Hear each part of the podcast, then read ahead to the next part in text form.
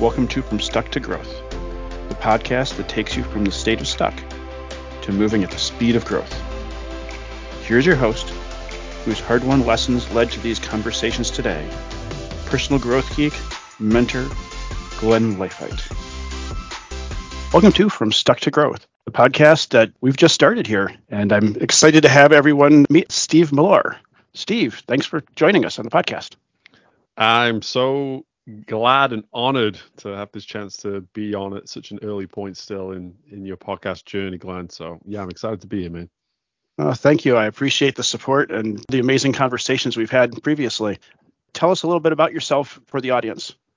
Absolutely. Yeah. So today I'm based, I, I, it doesn't sound like I am, but I'm based in Baton Rouge, Louisiana, uh, originally from England.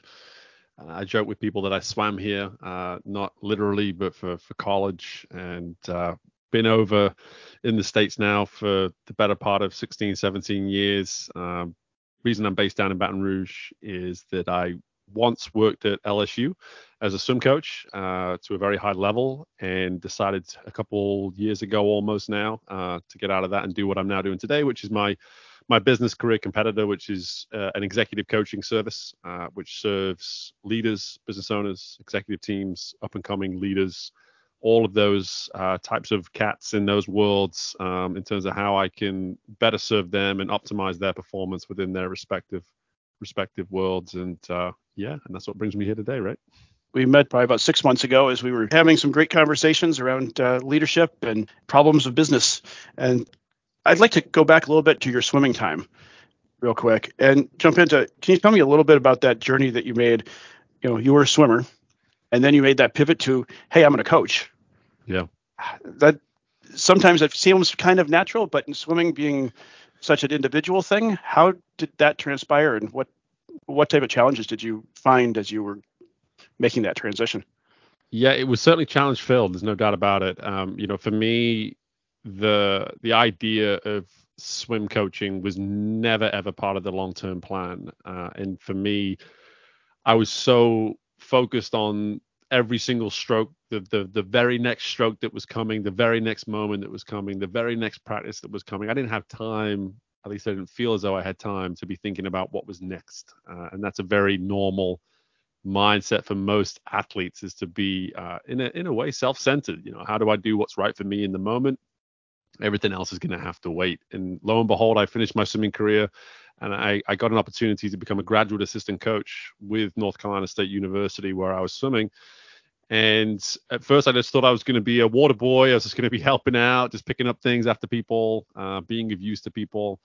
And then from time to time, I started to very early on just give some insight. I saw something, I didn't think it was the right thing. I would tell somebody what I saw and why I felt that way. And turns out in those initial moments, I was planting those seeds. You know, I was becoming a swim coach without even knowing I was. And before long, coaches that were uh, full time with the with the team were just giving me some some ownership of things, throwing a few athletes my way and saying, hey, you know, do something around this today and, and see how it goes. And, and I loved it. And before long, it was all I could think about. Uh, and before long, I was done with my master's degree, and LSU was an opportunity that that came my way, and I, I jumped at it and it was then very good to me for the better part of a decade. So I, I would never have thought that that's where I would have gone uh, with my career. But from a challenge standpoint, uh, Glenn, you know, I, I look back at that and I just, the, the, the, tricky part with everything I was just saying to you there about being the swimmer and being self-centered and being focused on you as an athlete is that when you start coaching, you assume that everyone's thinking the way you used to think as a swimmer. And you learn real quick. Everyone thinks their own way. Everyone does their own way. And you the challenge comes real quick is when are you going to notice as a coach that people aren't listening to you because they're not receiving what it is you're providing? Because you're not considering that it's somebody else that's hearing it. It's not you that's hearing it. You're having to completely change your perspective in terms of just your insights your knowledge your perspective. And that was my biggest challenge at first man. And whoa did i learn some tough lessons through those early years Yeah, it sounds like quite an adjustment for uh, for you as you went through that, especially being such an individual thing as swimming. Right. Probably don't even have that communication. I mean, as a swimmer, what is your communication with other swimmers for those who aren't part of yeah, part of that world? it's it's it's it's funny. I've I've actually spoken about this on a couple of podcasts before. Is it it's a quick-witted communication because you you spend so few seconds at the wall between repetitions and, and parts of the practice that maybe someone said something prior to the the last thing that you did um, and then before you know it, you, you, get back to the wall and you're finishing a sentence that you just started five minutes ago because you've now gone and swam a, a couple hundred yards. Uh, and, and, you know, that's it's kind of broken communication over the course of a two hour workout. And, and suddenly, like I said, now you're a coach. And every moment of every practice when an athlete's at the wall, you feel this need to communicate. And in sometimes it's motivate, sometimes it's hold accountable. But you got to figure out what that temperament's going to look like each and every time, what that delivery is going to be like every time. Like there's this there's a skill, there's an art, and there's certainly a ton of experience that comes with that exact exact thing. When you moved to that type of communication as a coach, did you find that you had to do different things outside of just coaching to help you become more succinct, or was it and work with the, all those those swimmers, or was it more just I had to learn it by hard knocks and just kind of figure it out? As yeah, I went. Well, that's what's funny is because the irony is my undergrad was communications, right? So I I, I didn't have any excuse. I, you figure it out. Come on, man. Um, you know, so for me, it, it's funny. I, I, I did fall back on some academic elements. Uh, I thought about some of those some of those classes, some of those um, you know just insights and perspectives and and uh, even even research components of what it what it means to communicate effectively without actually saying anything. You know, all, all of these sort of things I, I, started to really fall back on and think about from the perspective of while I'm able to see tens of athletes all at once moving up and down the pool, for the most part, when they get to the wall, the only person they're looking at is me. And that was something that I became very aware of very early because if they came to the wall and the first thing they saw was a disengaged, unenthusiastic, pissed off individual waiting for them, standing looking over them. What what what kind of energy is that going to do for them? You know, how's that going to be helpful for them? And, and so I became so cognizant of even those sort of things. Like even if you're not saying anything, what does it look like to be engaged when an athlete comes to the wall? Because that stuff really carries a lot of weight. What were as I think about the challenges that you had to overcome doing that, you had to overcome these communication challenges. But as a swimmer, as you had to go through this, what type of challenges did you have to overcome? Because I feel like that's a pretty big mind game with swimming and being isolated. Is there are there things or skills that you used as a swimmer and even as coach that might be in common or might be helpful for somebody just in regular life? 100% and you know the first thing that comes to mind is that ability just to be oneself you know, I, I think sometimes going back to almost everything I just described as myself as an athlete, I would I was so guilty of taking myself too seriously too often. And and, and for me, there's those components of and I'm sure anyone listening to this can think the work that you're doing each and every day. I'm sure there's times where you make it seem like it is the biggest project on planet Earth that has been assigned to you. And and but it's your world, it's your space and of course, you're going to have that perspective sometimes because the stakes can feel that high. They, they, they, someone can make you think that the stakes are that high. It, all the situations different, but that is a very relatable uh, component of being an athlete to just about anybody in any space. Is that you can just be very guilty of taking yourself too seriously. I was so blessed during my collegiate years to have people to pull me to one side and let me know that that was the case. Because they they'd see me say far beyond the practice at at the cafeteria we're just hanging out we're just talking and they see steve. They see 100% authentic steve. And then sometimes things aren't going so well in the middle of a practice and they're seeing this guy and they're like that's not steve. You know that's not steve. He, the way he's behaving the way he's carrying himself. And I, like i said I was, I was just blessed to, to have people that were willing just to say hey man lighten up. you know, it's I know this is important. I know this is a big deal, but lighten up. Like it, it's going to be okay. And you know that that's the one that really jumps out to me when you ask that type of question. And, and I I just think it's so relatable to so many people. Yeah, I feel like it really is.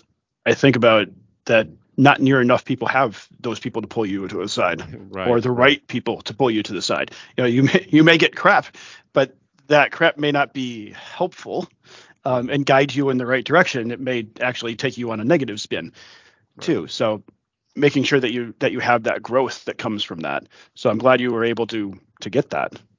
Yeah, no, very lucky. And you talked about coaching an Olympic athlete at one point in time. How did that go, and what type of challenges came about with that type of effort? I mean, that's a that's a big effort that most of us don't even think about. Yeah, it is, and it, it's it's funny because when when you're in that, and I was kind of alluding to this earlier, you know, when when you're in that space and you're in that world as a coach, you're, you're craving those opportunities to work with athletes that want to achieve the ultimate achievement. And in the in the world of any Olympic sport, it's that of you know, not only going to an Olympic Games, but is there even a possibility I could ever work with an athlete that could bring home an Olympic gold medal? Is that a world? Is that a reality I could even get close to? Never mind actually experience. And for me, I was very fortunate to to have this opportunity to recruit an individual to to LSU back in 2019. Goes by the name Brooks Curry, and today in the world of swimming, he's a household name. Back then, to say that he was under the radar is, is an understatement. Uh, you know, this is a kid that wasn't recruited, didn't really have the opportunity to to even consider big time college swimming, and here I was at LSU telling him like I see something in you that I want to assume that nobody else sees. And and that was that was one of my calling cards as a recruiter. When I look back, I, I was uh, always able to look at things half glass full uh, when it came to recruitment. Uh, and, and so I, I took a chance on a lot of kids over the years and was fortunately proved right more so than I was proved wrong. Um, but you know, with with with Brooks in particular, uh, you know, he he sat down just the uh, I think it was the first week when he came to college and, and and told me that you know making the Olympic team in 2020 was a real goal for him. And I could have easily just laughed. I could have laughed and I could have just been like, "You're crazy, buddy. What are you talking about?" But the only question I asked him, Glenn, was, "Okay, do you know what what's what what's going to be required here? Do you know what this is going to take?" And I always say to people that his answer was kind of irrelevant because the fact of the matter was he had a response, he had an answer, and and that in itself right there is what separates someone that is capable and willing to go and become something like an Olympic athlete is that they have the dream, they have the crazy goal, which to anybody who's trying to achieve the fraction of a fraction of an achievement in the, in their particular world, there's a there's an element of dreaming that you have to have within you. But if you can connect an element of a process, even if that process is rough around the edges to begin with, to how you may actually end up realizing that dream, there's something about how those types of individuals function that is different that does make them those almost one in one type of individuals. That does make you know we use these terms like unicorns in the space of sports and you know there's elements of that to all of those folks of just that willingness to say yeah i'm going to dream crazy. Yeah i'm going to think big. But in addition to that i'm going to give you a reason as to why i can actually pull this thing off and they're taking ownership of that dream and that process and it's such a huge part of it. And and that's what Brooks had within him from the very very beginning of our process to what ended up being a successful one, and that he did eventually become a U.S. Olympian and, and go on and win an Olympic gold medal. Is that one of the things that you find in successful swimmers and the successful people even that you're coaching, where they have a bias towards a plan and an action as part of that? It, it's almost like a reluctance to take no for an answer you know, and, yeah. and not in a not in an, an aggressive way. You know, the the one of the things I I share with just about every single person that I coach today when we first get started is that no matter where you're trying to get to and what you're trying to achieve, people are going to give you at least four or five times more reasons as to why you will not achieve it than they than than there are options as to why you will achieve it. And sadly, that's just kind of the way of the world. And it's it's a lot easier to pull reasons why something won't come to fruition versus why it will come to fruition. And, and that's what I really enjoy about the work I get to do today is that the moment someone invests in executive coaching, they're telling me in that investment, I'm ready to focus only on the reasons why I can. That's what they're telling me in that investment. I, I am done focusing on the reasons why I can't. I only want to talk about the reasons why I can. And and and listen, sometimes that requires some failure through the process but that willingness to keep curious about what that looks like in terms of, hey, I know this can work out, and I'm only focused on why it can work out, and we're going to work through that process together. So that is without a doubt a consistent in in elite sports. successful leaders, uh, successful business owners, just successful people in general. That sounds great. As I think about the amount of uh, effort that a lot of people put in, but they are doing it halfway, mm. right? And and then you see the success of others who may have that success, but they have that. I'm going to get through it. I'm going to push. I'm going to be further in on the entire effort. Yeah, and that's that's huge. Going back to the moving to career coaching, business coaching. How did that transpire? Your desire to to move from one type of coaching to the other? Yeah, it, it's it's kind of fascinating um, because I that that story I just told about Brooks. That was kind of my last chapter as a swim coach. I, I climbed this mountain as a swim coach, so to speak, and the moment I got to the top, it was almost like this sense of not belonging. Um, you know, it, it didn't it didn't make sense. It didn't sit with me, and I've always been a I've done a lot of work on myself over the last decade to where I I can trust myself. I can trust my senses, and when my body's telling me that something's off, uh, I listen to it. And, and so for me, that was a really telling moment to put an athlete in that type of position, and then feel the need to almost jump off the mountain and go find a new mountain. And and, and so I did that over about a two month period. Once we achieved that, and uh, in the fall of 2021. I started my business and it came off the back of of my podcast. So I've had a podcast now, Career Competitor, for what will be uh, five years this June. And, and, and so for me, that was a whole space that I never once anticipated would become the space that it's become. And it was born out of this notion that, hey, athletes go through sports and they come out the other end of it and they've got all these incredible traits and characteristics that they don't even realize can be an asset far beyond what it is they do in their uh, respective sports. And over time, the show became much more than just about former athletes. It was just about just about anybody that had lessons and insights on how you can really perform at higher levels and and do it by relying on who you are at your best. And in probably the summer of 2020, I suddenly started to see this trend in my guests where they would give me this feedback of, listen, you're onto something here, not the show, not the podcast. There's no money in that. but at the same time, you've got an ear, you've got a personality for this ability to sort of sit and listen and interpret things in ways that can help people maybe process things, can move things forwards, not just in the sport of swimming, but far beyond that in any world that you want to. And the realization I actually had, it was this crystallizing moment a couple of days after uh, my athlete Brooks Curry made the made the Olympic team. I was at the Olympic trials still, and Brooks still had another event to to compete in. And I had this realization that I'd never been a swim coach this whole time throughout this 10 year career. In fact, I'd been a coach of swimmers. And it was just a slight shift. It was just enough of a perspective shift where I could say, this is why I don't feel a belonging in this world that is elite swimming. And it's why I actually have a ton of confidence in moving into many other worlds that will have me, that are, that will welcome me. And what I've come to find is I've been welcomed by the most diverse, random uh, fields and, and groups over the last year and a half as I built my business. But the common theme with all of them, Glenn, is growth. They all think, how can I grow and how can I improve? And that's the common characteristic with all of them. And, and it's serving me well so far for sure. That's great. I love the fact that you found that calling on the back of such success. Right. And here's that pivot of a whole nother whole nother calling sitting there waiting for you. Yeah. Yeah. It's pretty wild. As you think about having moved, what type of things you found that that you were a coach of swimmers versus a swimming coach? Mm-hmm. What type of, of challenges have you have you faced as you made this transition? daily, daily, daily challenges. That would be the best way to describe those. Um, you know, but for me, it's forced me to do something that I really enjoy spending a lot of time on, which is that of investing in myself. Um, mm-hmm. I've spent more time with myself than I ever have in my entire life since I became a business owner.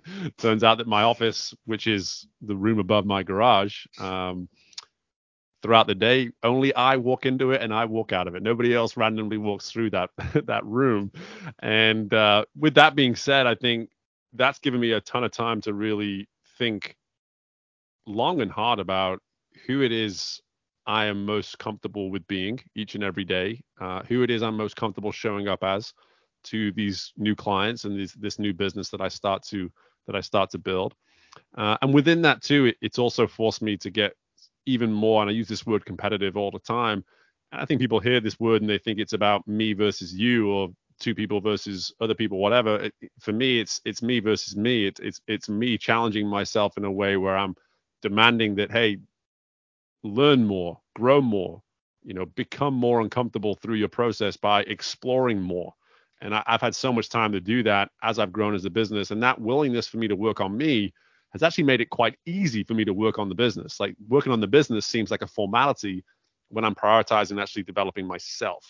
And that's what's been a godsend with with everything that I've done in this first year and a half is that ability to just stop, think, prioritize how I'm evolving and how I'm growing, and then think about how do I bring my business into this same space of of evolution of growth as well. Very good. So as you grow as an individual, you're growing as a business as well. It sounds like it's it's going really well hand in hand. Are there any specific tools or anything that you're using to help work on yourself? Is like just really good focus, or what type of type of things are you doing? Yeah, there's three things that I go to. The first one is uh, therapy. Uh, therapy is has been a cornerstone of my life for almost seven years now, and uh, for me, I went to it as many people do uh, because I was in a difficult time. But now it's my it's the massage for my brain that I need uh, each and every month, and and that's how I describe it. The same way anyone would go to a massage therapist because they've got a sore back. Um, you know, for me, my therapist is exactly that now. It just makes sure my brain is where it needs to be, my mind is where it needs to be, um, and lo and behold, it usually affects my energy in a wonderful way as well. Uh, so that's the first thing. Uh, the second thing is what I call my first and final 30. Um, and I talk about this uh, in my book um, in the sense that the first and final 30, the way I describe it to everybody is that the first 30 minutes and the final 30 minutes, that combined hour is the most control we as human beings have within our day. It is and, and because we actually get to define when that 30 minutes starts and when it ends. And sometimes we'll tell ourselves that we don't. You know, I'm a parent. I'm a parent of a four-year-old and a two-year-old. Trust me, there's days where you feel like you don't control those two 30 minutes. Uh, but at the same time, for the most part, we do have control over that time. And there's a beauty that comes with that in terms of when you focus on. And I always start with the final 30 minutes because those final 30 minutes can really set up the quality of your first 30 minutes the next day. And this isn't about just like, hey, you know, don't snack before you go to bed and get off your phone before you go to bed. That's not that's not what this message is. This is about what works for you.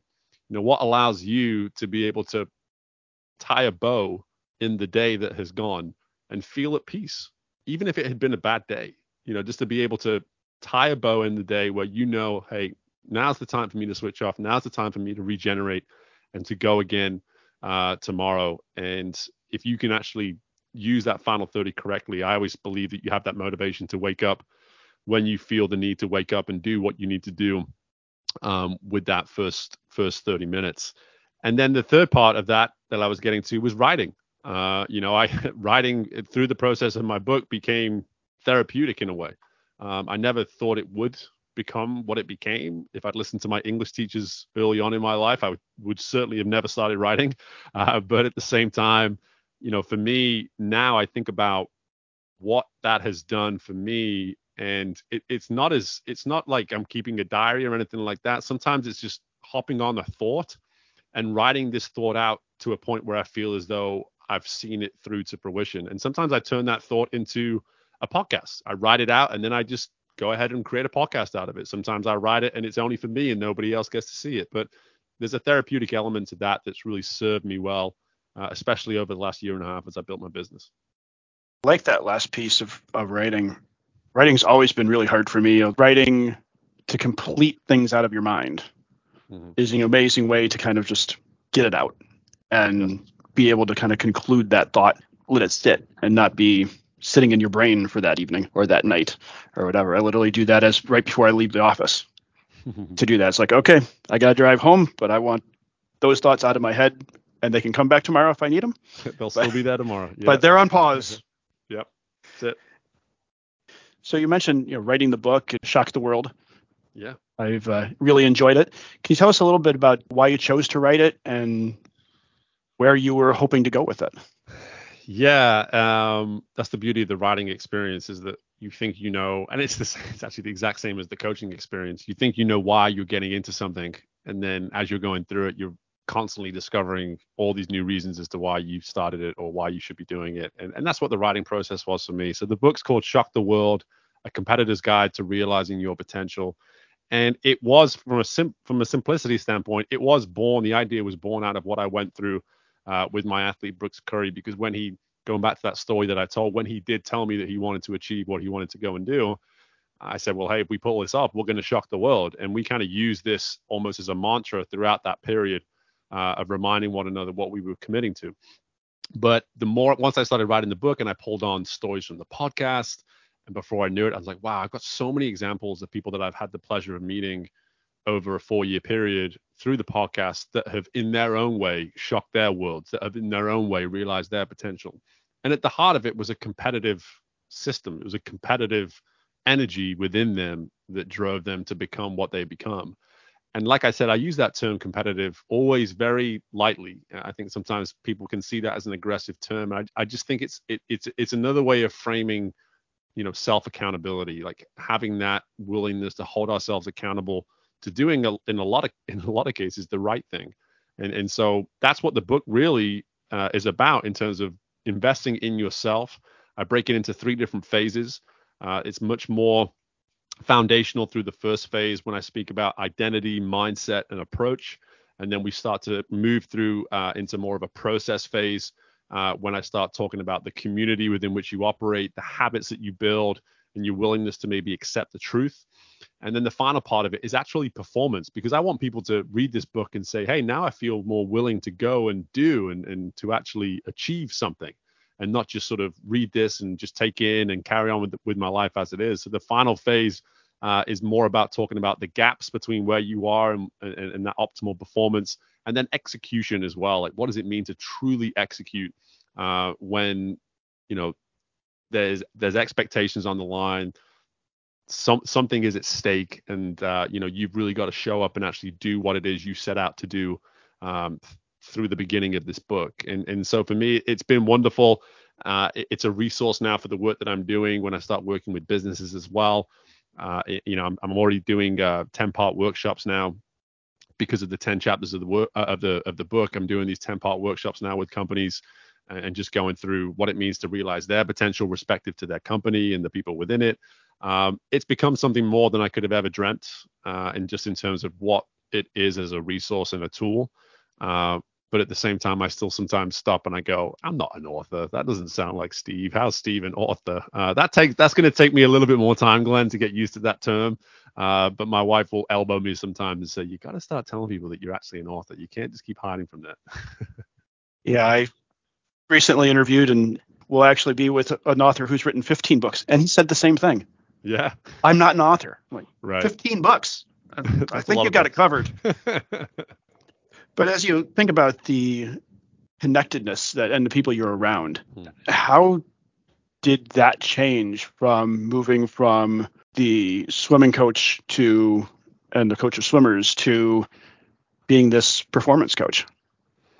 Yeah, that's a that question on its own almost it, brings up some sort of strange emotions for me because uh, I think when you're in one world, you assume that that those are your people and, and and all that kind of thing. And no matter how gracefully you may choose to leave that world, sometimes you learn the hard way um, that uh, you know maybe people aren't quite as loyal or as willing to be invested in you as you maybe thought. And what I've come to find is in this new chapter of my life, you know, I, I get to control that a lot more now. Um, you know, I, I get to make a decision when I connect with people you know, what's this going to be? Is this going to be a personal relationship? Is this going to be a business relationship? Uh, what's the spectrum look like between those two?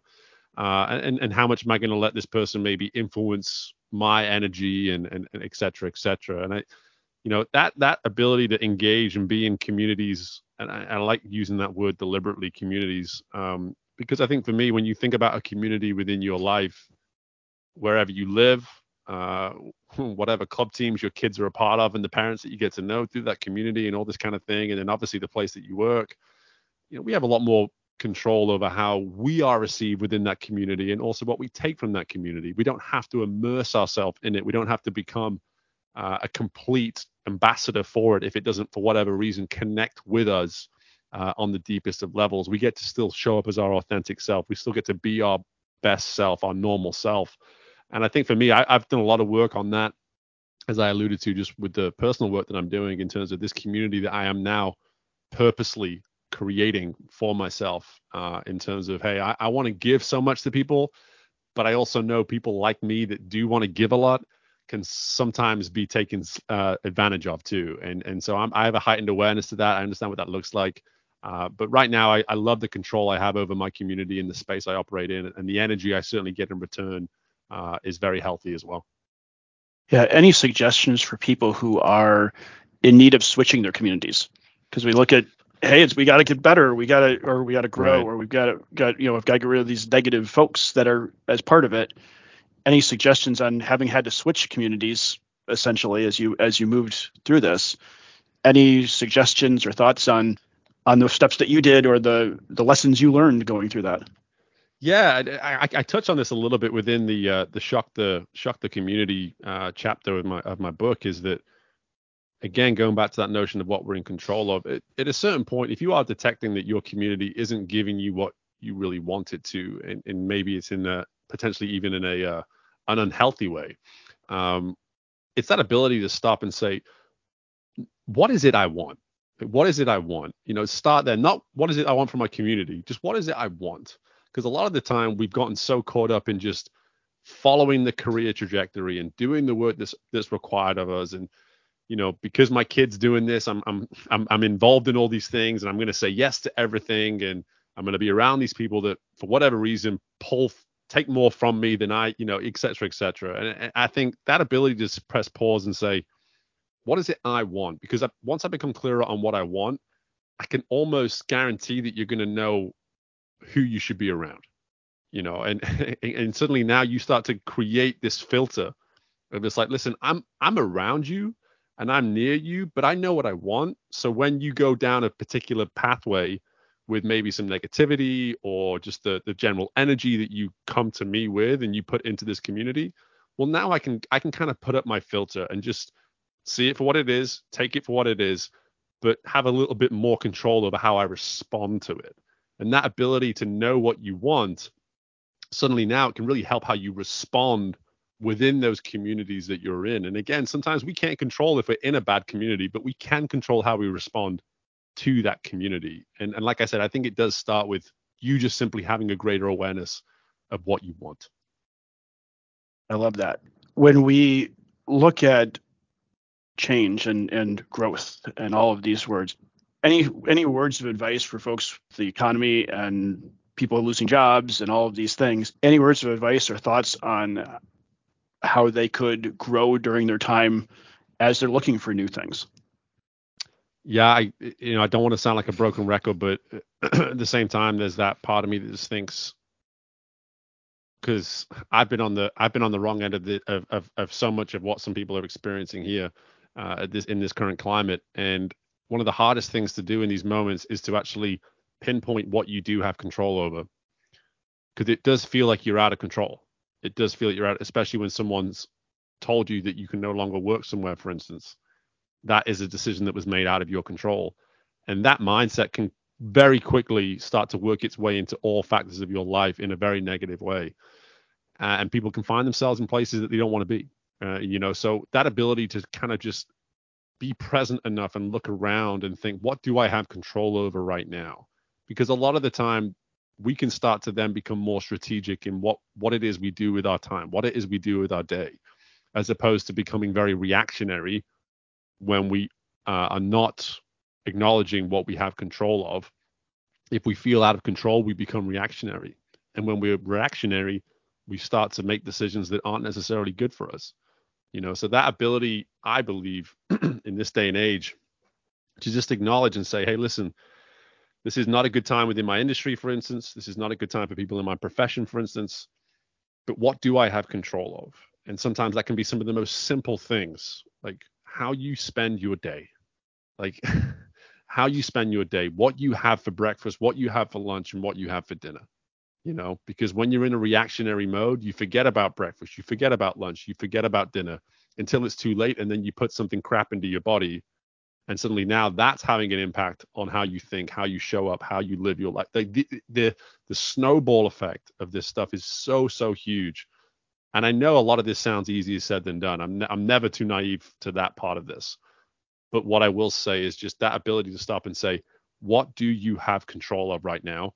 And if you can identify it, grab it with two hands, grab it with two hands and start taking control of that because you'll never, you, you won't realize just how quickly, how many more things start to fall into place in terms of other areas that you also have control of. Yeah, if nothing else, you have more control over your schedule now than ever before because right. nobody else is scheduling it. So you Absolutely. can work towards that. So that's a that in some ways that's a win. Well, I, I would never wish that on any the going through uh, layoffs and being unemployed and all those things. There are there are things that you can do to work on yourself and to continue to to grow and take that next step and work on your communities and those types of things as well.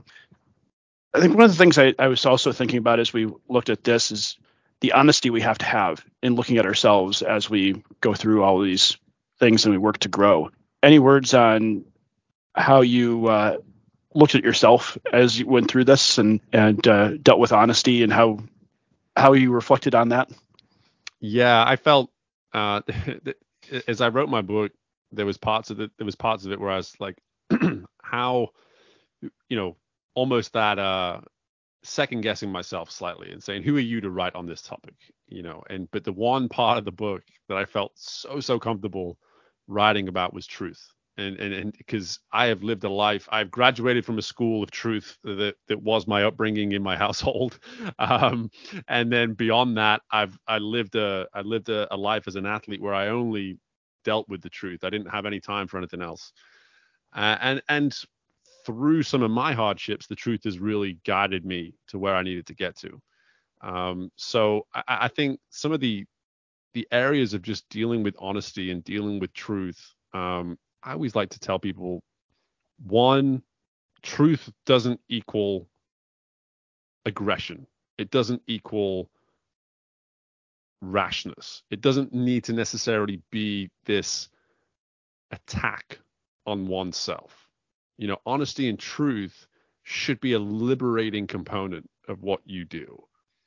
And once you get comfortable with that, you start to get comfortable with those conversations. You start to get comfortable with those lines of thought. And I talk about it with clients constantly is I say, are we, I'll ask them, are we speaking about the truth right now or are we speaking around the truth? Which one is it? Because we're, as humans, we're fantastic at speaking around the truth. That is one of our greatest assets as humans. We love speaking around it. But the moment we actually get pushed towards it and we get we, we face that moment where we have to discuss it, things get a little bit more uncomfortable. So for me, I, I, I like I like talking about that in the in the book because I, I tell a couple of stories within that chapter of just what the impact truth can have when you're able to embrace it and how it can immediately close gaps that have been there for years of your life when you just embrace truth a little bit more consistently.